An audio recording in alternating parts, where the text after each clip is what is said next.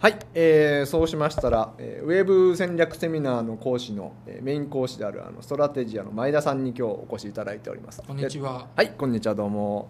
えー来月にですね、ウェブ商品戦略、えーニッチ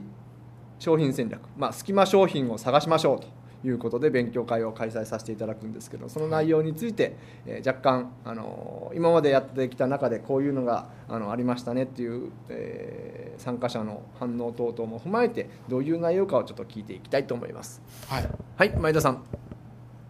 この勉強会、まああの歌い文句としては戦わずして勝つ、勝ちやすきに勝つというふうな内容で、えーありますけども、商品そういうものがまず一般的にあるんですかね？あの戦わずして勝つ商品はないと思ってます。あら、ただ戦わないで勝つ方法はあると思ってます。はいはい。はい。でそれはどうやって売るかっていうことにつながってくると思うんですけども、うん同じものを売るにしても、こう売る人が変わると。はいいう言葉が多分違うと思うんですね。はいはいはいその言う言葉が違うっていうのをきちんと自分で分かってたらあの人と同じ売り方はしなければ独り勝ちできるわけですよ。うんそれをあの自分の言葉でちゃんと言えてますかと、はいでその言えてる言葉がネットにきちんと書けてますかということを理解していただくセミナーをおしていってます。その言う言葉というところに、えーまああの案内文にもちらっと出てますけども売る側売る側から見た良い商品と買う側から見た良い商品はほとんど一致しないっていうドラッカーさんの言葉があるんですけどもそれに近い形で、えー売る側から見た言葉と買う側から見た言葉が違う。うん。それをマッチさせるためにそういうふうなえー問いかけを前田さんがずっと勉強会でされていくということでしょうかそうですね。あのまあ商品に着目しがちです売る側は、うん。うんスペックを言ったり、うん。色柄を言ったりう、ん。値段を言ったり。うん。ででもお客さんはそんなことはどうでもいいはずなんですね、あのお客さんがいいと思ったら高くても買ってくれるわけですから、はい。じゃあお客さんがいいってなんでそういうふうに思ったのかってあなた自身が一番こう実感してるはずなんですけども、はい。それをあの自分の言葉であの理解しているかどうかっていうところを掘り下げていけたらなと思っています。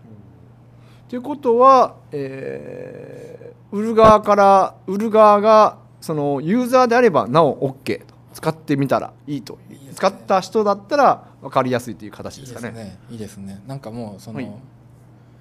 自分がそのい一番のメインユーザーだったり、うんなんかそういう病気を持っていたりとかですね。うんその自分が患者でその器具を使ったら良くなったからもう売りたくて仕方がないとかそういうスタイルが本当は一番いいですけどはいなかなか自分自身がユーザーになってるパターンも多くはないのでできるだけ自分をユーザーにするためにはどんなイメージを持てばいいのかとかですね。はい。その部分を考えていこうという話です。えーそこから導き出出せる、えーまあ、商品の効用であったり、まあ、使用用途等々が、えーいかに、まあ、世に出てないかというのをチェックするのがウェブがやっぱり一番の、えーチェックするのには最適なツールでしょうかね。はい、そうですね。ほうほこう同じものを見ても違う見方ができる。わ私だったらこうやって思ってるのになっていうのを、ネット上で他の人が言ってないことを確認するためにネットを使ったらいいじゃないですかとうん。一つ思うんですね。だったら自分だったらこれこうやって売るんだよと確信を持ってホームページ制作とかにつなげていければすごく仕事が楽になると思いますよ。まあ、そういう部分がもしかしたら世に言う、えー検索キーワード的な形に、えーなるかもしれないですけどそのキーワードキーワード等々とその、えー手段となるべきものを追い求めすぎてもいけないよという部分もやっぱりあるんでしょうかね。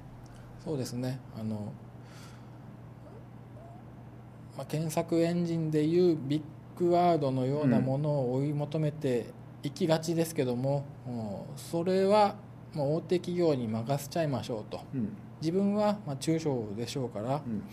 えーもうニッチな方向で、えー特定のこのこの言葉でたどり着いた人ここの言葉の組み合わせでたどり着いた人っていうのは確実にゲットしていけるような、そんな思考になっていくためのセミナーですね。なるほどですね、えーまさにランチェスターという感じの、えー色が出てる勉強会だと思いますのでまた来月ご期待したいと思います。よろしくお願いいたします。しくお願いします。はい